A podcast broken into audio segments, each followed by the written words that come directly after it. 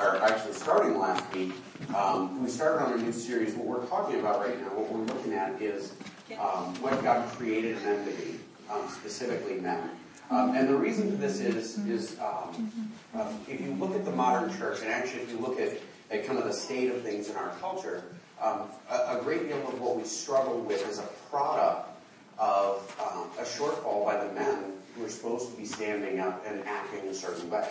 Um, and so we're we're looking at um, what does it mean to, to be a kingdom man? Um, what does it mean to be a man who represents God's kingdom in kind of kind of a big and authentic way? And and this is a big deal because, I mean, like if you look at churches, right, just, just church attendance, the average, I said this last week, the average um, church attender is a sixty-year-old white woman. Um, and, and, you know, good job, that's Lori. What I am. I, I, I swore you were like thirty-five, oh.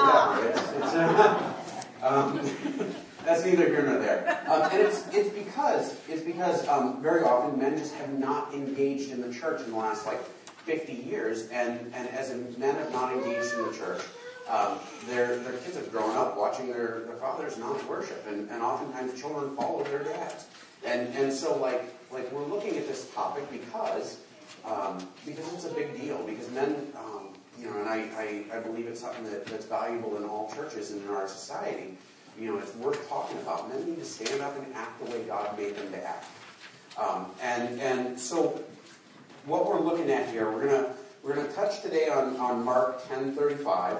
And and um, last week we talked about how um, God created men to like take dominion, right? And to, to um, stand in places of leadership. And it, what that is, it's not crushing, right? Like, I don't sit on the couch and say, woman, get me a sandwich. Maybe because I'm afraid to. Um, but...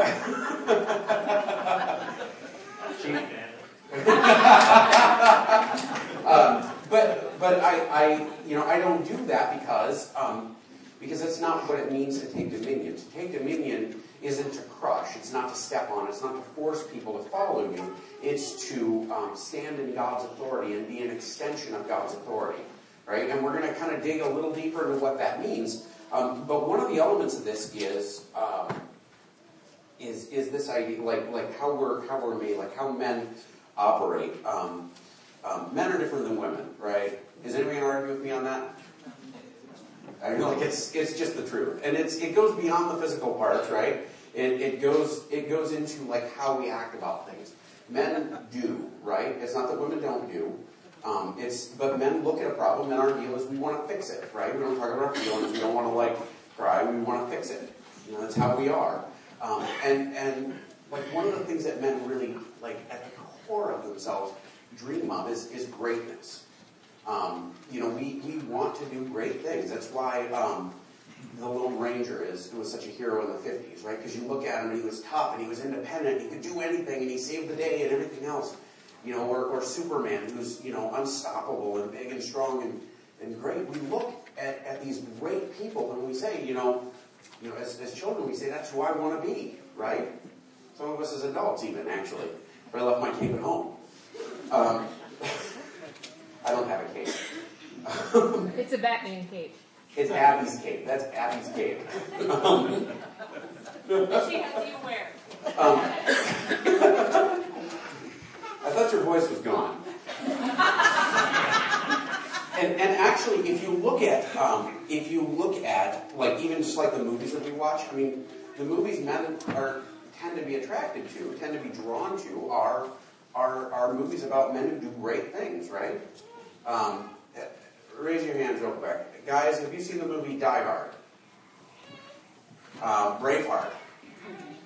Um, uh, I could see uh, Conan, any of the Conan movies. Anything with Arnold Schwarzenegger. Right? Like these are, because it's, it's this greatness that we, that we, it's built into us, and there's sort of this innate desire to do great things and to do heroic things. And, and my wife enjoys those movies, I think, because she likes me to be happy. But, but there's a tendency, women tend to not be as drawn by those kinds of movies, right? I mean, they tend to like things with Matthew McConaughey in it, and other women. Um, thank you for laughing at that. um, um, it, it's it's built in how um, how men are and how women are. We're we're built to be conquerors, and part of that is a reflection of how God is. If you look at how God is described in, in throughout the Old Testament, God is depicted as this conquering warrior, right? Um, when the story of the Exodus, the, the you guys have read this one, right? Like some of you maybe have seen the cartoon movie; it's pretty good. Um, God goes out and he and he literally fights for his people. Um, and and um, like the ten plagues, you know, there's the plague of frogs and darkness and the firstborn. All of those plagues are associated with the gods of Egypt, right? And so when God goes out and fights for his people, he fights for his people by knocking down the other gods, and he defends what's his, right? And and actually, if you read the the Psalms, there are all these times where God is depicted as this as this great warrior, as this this very strong defender, and it, it's how men are, right?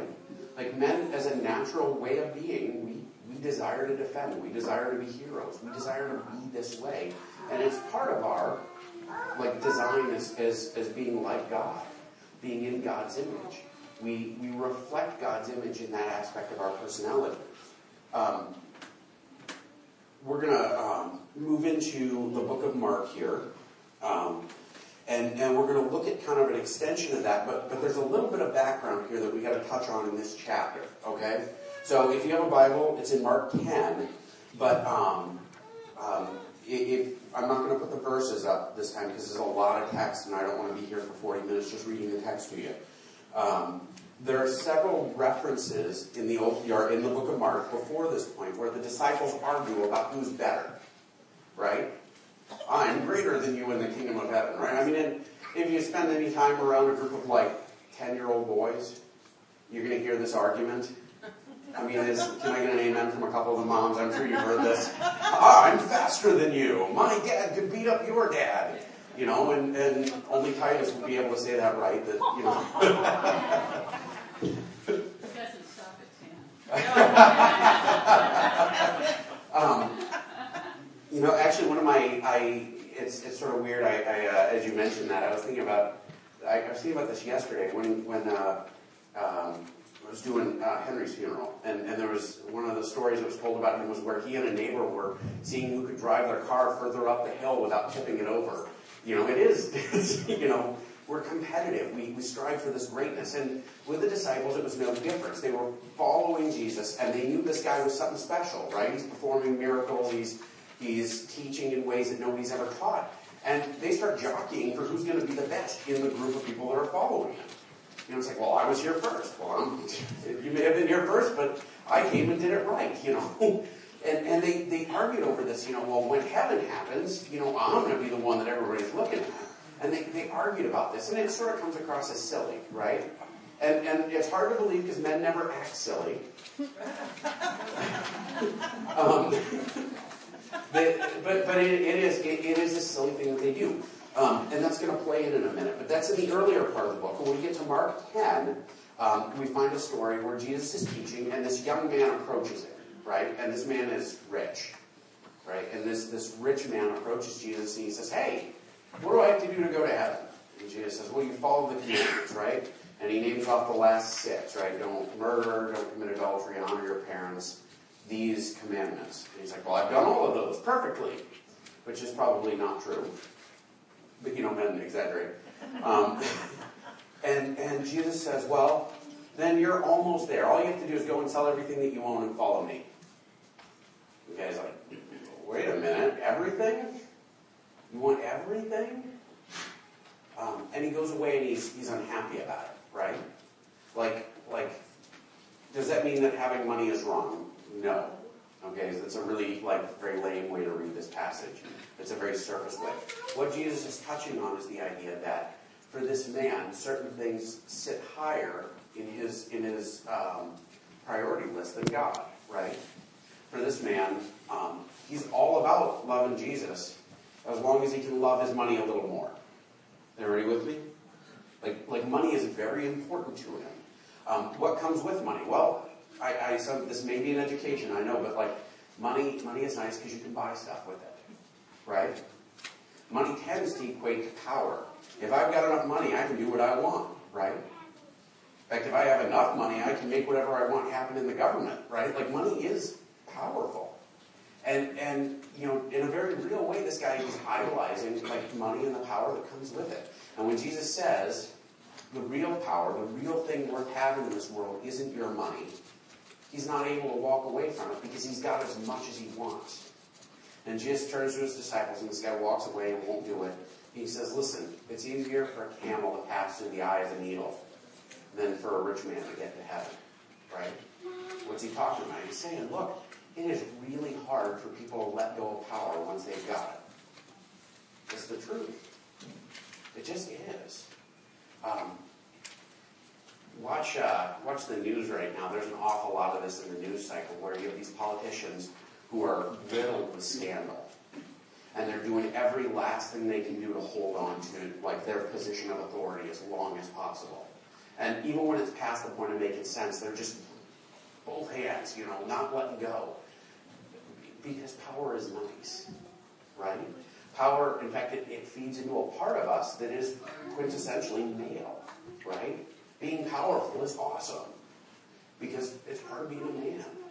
Being the biggest, the toughest, the strongest, the guy who's in charge, and the guy who says, you move and you move, right? And this is the problem this guy has. Well, the, the disciples turn around and say, well, what about us? We've given up everything. And he says, listen, I'll tell you, nobody who's given up family, friends, their business, their home for me, will come away empty. You'll get ten thousand more after it. Um, and a, a very cheap way to read that is, oh, well, you'll go to heaven, you'll get all kinds of reward. That's a part of it, but a bigger part is that the authority we carry, right, like the position we stand in, um, we stand with God. We stand with, with something bigger and better. Um, the this next section there, Jesus goes on where we're talking about money, and then Jesus says, listen, in a couple days I'm going to be arrested, I'm going to be tortured, I'm going to be killed, and then I'm going to rise again on the third day. Now, we know Jesus wasn't looking forward to this, right? It's not like I'm on my way to Hawaii next week. Like, he's telling this, and he's not happy about it. In fact, he's so stressed about it later that he begs God to make, you know, to make it so he didn't have to do it. And he begs God so intensely that he sweats blood, right? He doesn't want to do it. Um, but he's submissive to God's will, right? And so Jesus, being God himself, the way he wields authority isn't his own, right? It's the authority God sets forth, and he follows that rule. Um, because that's where real, real power and real authority comes from. It comes from God. And when we stand in God's place, when we stand as an extension of God's will, we're truly great.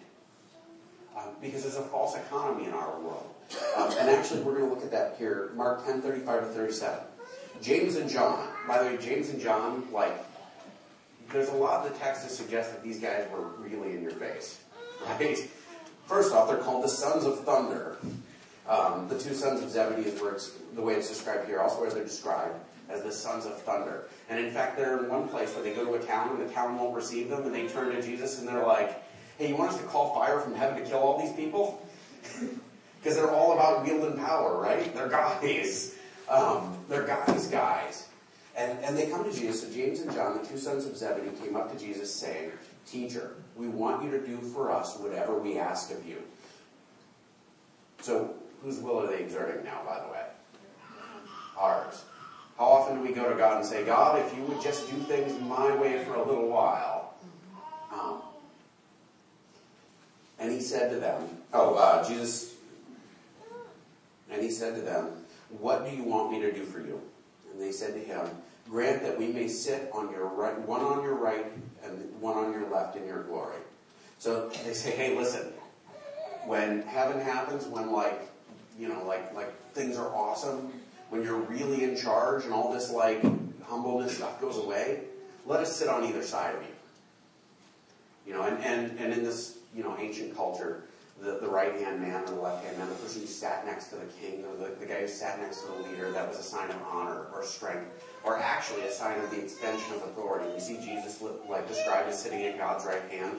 It's because Jesus is like the authority of God, right? And they're asking, hey, put us in the place of authority. Let us do this. Um, now, it fits in, right? Because there are these guys who want to do things. They want to call down fire from heaven. They want to um, be in charge. They argue with their, their other disciples and say, hey, you know what, I'm better than you, I'm better than you. And so they say, well, hey, when it all comes down, can you put us there? And then the smart ones, why? Because they asked first, right? You ever a kid when you asked your mom for something and your, your brothers and sisters got mad because they didn't realize they should ask your parents because they have real authority to give stuff out? You know, and James and John said, well, why would we argue with you guys? We're just going to go ask him, and he'll give it to us. To which Jesus responds, um, you do not know what you are asking. Are you able to drink of the cup that I drink, or be baptized with the baptism that I am baptized? Okay, and in the last month here, we talked about baptism and, and the cup, right? In the Old Testament, the cup is associated with wrath. Like literally saying, are you going to take on the punishment or the difficulty I'm going to take on? But this is also a parallel of like communion and, and baptism, right? Which we talk about, like these are these big, big blinking signs that point back to Jesus' crucifixion and death, and then his resurrection, right? And he says, are you are you going to die for the sins of man, just like me? Are you going to rise from the dead, just like me?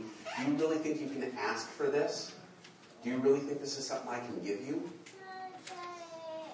To which, as a standard guy, they said, yes! We're able to do this! Have you guys ever asked for something and not known what you were asking for until you got it? Would every married man in the room raise their hand? I'm kidding. um, they, they say yes, not really, like, it's sort of a naive yes, right? Like, of course we can. You put it there, I'll do it. But they can't because they're not sinless, right? It's not their job to die for the sins of humanity. It, it's just not. Um, and so, though they say yes, they... They don't really know what they're asking for, and they can't do it anyway. Um, and Jesus goes on and says, the cup that I drink, you shall drink, and the baptism with which I am baptized, um, you, I'm sorry, I screwed that up, my reading's off today, and you shall be baptized with the baptism with which I am baptized. Meaning, yeah, don't worry, you've got it coming, right? And this is double, double layered here, right? First off, you will experience the suffering I'm going to experience. It is common. The second element of this is that you are going to receive the death that I died, right? Like when we when we follow Christ, when we live under his teachings, when we're when we belong to his family, what we receive, um, we receive forgiveness through him, right? And we're baptized in his death, right? Like they will get it. It's common. You know, this salvation they'll receive. Don't worry, you'll get that. And you're also going to get the suffering. Don't worry, it's coming. But they don't really know what they're talking about at this point. They're little kids talking to dad saying they can do anything, right? And you guys, when you were young, asked your dad, you know, can I do this? And dad said, well, I don't think you're quite old enough yet, right? Can I drive the combine? No, I don't think you can just yet. You gotta be four. Um, can I help slaughter the cows? No, no, that's six. You know, this, we, we gotta... You know, they, they don't know, they're like children asking for something bigger than they're going to receive. Um, and Jesus says, don't worry, the day's coming. Um, he then says, but to my to sit on my right or on my left is not mine to give, but it is for those, those whom it has been prepared. So Jesus says, okay, listen, you are going to do this, but I can't give this away because someone with greater authority is going to make this decision. Who's the person with greater authority? Well, the Father, right? Does that mean Jesus isn't God? No. However, Jesus, like, models for us, right? He, he, he sets this design in motion that we're supposed to follow. He stands up and he says, my authority is an extension of the Father. I do the Father's will. And in turn, we're to do his will, right? Jesus can't give out his right and left hand spots because the Father's going to do that. That's his job. Um, and Jesus like is very consistent in this. Your will, not mine. Your will, not mine. Everybody got it? Yep. Um, we go on. Hearing this, the ten began to feel indignant with James and John, meaning the other disciples heard and they're like, why didn't I think of that? Or where do you get off saying you're better than me and asking for something that should be mine anyway? Right? And they begin to argue. And they begin to get irritated with each other. And Jesus turns around, and here's the meat of this, right?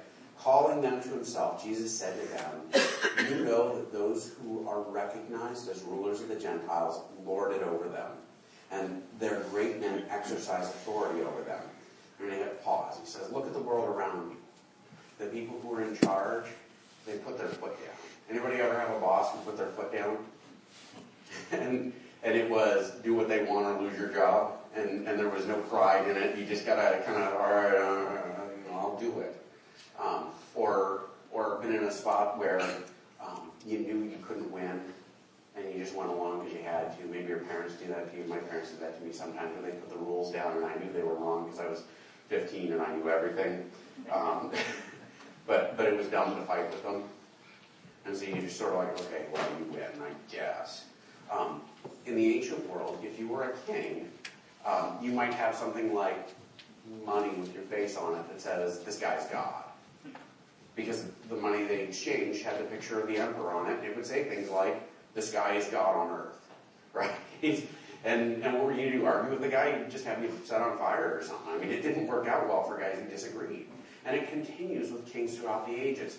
Um, it's interesting to read books by, by some of these guys who lived under under like kings in the Middle Ages, where where the king is so much in charge because they were afraid of him. You know, anything you want, anything you want, anything you want, because otherwise you'll squish me. And that's how rulers, people who rule with an iron fist, people who rule with, with that leadership of drive, right? That's how it works. Um, some of y'all have cows, right? How do you get cows to go where you want them to go? You sick a dog on them? I, Larry shoots them sometimes, I hear. It's true, right? Like you want the bull to go somewhere, you shoot it in the butt with a birdshot that can get a rock salt, and that convinces it's going where it's going, right?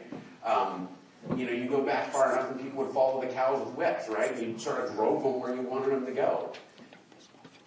That's the way the world leads, right? We drive. You do what I want. And oftentimes when we fall into our sinful place as men, this is how we lead, right? We drive. And I, I do this with Abby sometimes. It's so hard because she's new, right? And, and she's just discovering this thing that she inherited from her mom, like this stubborn streak. Um, and, and you'll say like, okay, honey, we're going to get dressed and let's go get dressed. Yesterday this happened. We were getting dressed to go to the funeral. And Abby pulls down her pink Barbie princess outfit. And I said, no, honey, you, you can't wear that to the funeral. Like, you, you can't. I'm sorry. And what did she do? She threw herself down and screamed. Said, I'm wearing this. And I picked out something else for her. And what did she do? She got up and ran away with the Barbie princess dress and tried to put it on while she was running. And eventually you have to hit a point where you grab them up and you put them down and you say, put the dress on. The one you're supposed to wear. And, and that's it, right? Like that's, sometimes that's how you have to do it. But that's, I mean, that's just an exercise of raw power. I'm bigger than you. You'll do what I want. Um, in some instances that's appropriate, like with small children. However, is it appropriate to act that way with my wife? And there are a lot of men who run their families that way, right?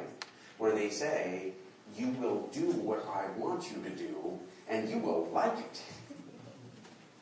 Um, or with their teenagers, right? And, and they'll, they'll literally just keep their teenager under an iron fist. You will do what I want or else. Um, that's not how God designed us to exercise power. Sometimes it's necessary, not with your wife. Um, it's necessary sometimes, but it, it's generally not. It's generally not like following the model that Jesus sets forth. What model does Jesus set forth? Well, Jesus turns around and says, don't use your authority that way. Because I'm not going to lie, God made men with authority. We have dominion. This is how we're made. You can not like it if you want, but it's what the scriptures say, and that's all I can talk about. Um, this is how we're made. But it, it is not this way amongst you, Jesus says. But whoever wishes to be great among you will become your servant, or shall be your servant. And whoever wishes to be first among you shall be a slave to all. For even the Son of Man did not come to be served, but to serve, and to give his life as a ransom for many. So Jesus says, listen, if you want to exercise authority, if you want to be great in God's kingdom, you serve. You take care. You watch over. Um, authority that men carry ideally was to be be an extension of this. We're supposed to love the folks around us and take care of them. We're supposed to exercise God's God's wisdom, God's rule in other people's lives, not by squishing them so they'll follow it our way, but by loving them and leading them. If you're leading sheep, does anybody here uh, wear a sheep? In the back. Do you stand behind sheep and shoot them? Maybe I asked the wrong person. Um, you don't, right? Like, like in the ancient world, shepherds led and sheep follow, right? That's what sheep do. They follow. We are, you know, every man who has a family, every man who's in a position of authority, if they're standing in God's spot, they're a shepherd, right? This is the imagery that the Bible uses. And shepherds don't push, they lead. And they people follow. But they gotta want to follow you first, right? And that's a product of being a servant. It's a product of loving. It's a product of being a person of such tremendous character that people want to do what you want them to do. Every once in a while you'll meet somebody, a dad who lives this out, and you'll see their children just like, they just want to do what their dad wants them to do. They look up to them, and they want that. Or their wives, they just want that. I've met a handful of people in this community that are like that, and their kids look at up to them like they're, you know, like they're amazing, and they and they follow their parents. It's hard to imagine that, I, Abby. I don't know, um, um, because it's leadership that's inspired by being a person of tremendous character, and that's character that's a product of standing in God's spot, in submission to God, right? Not wielding our own will, but wielding His. Why? Because we're saved by Him. Like, I'm made new in Christ. Jesus died for me. My sins are forgiven. I belong to Him.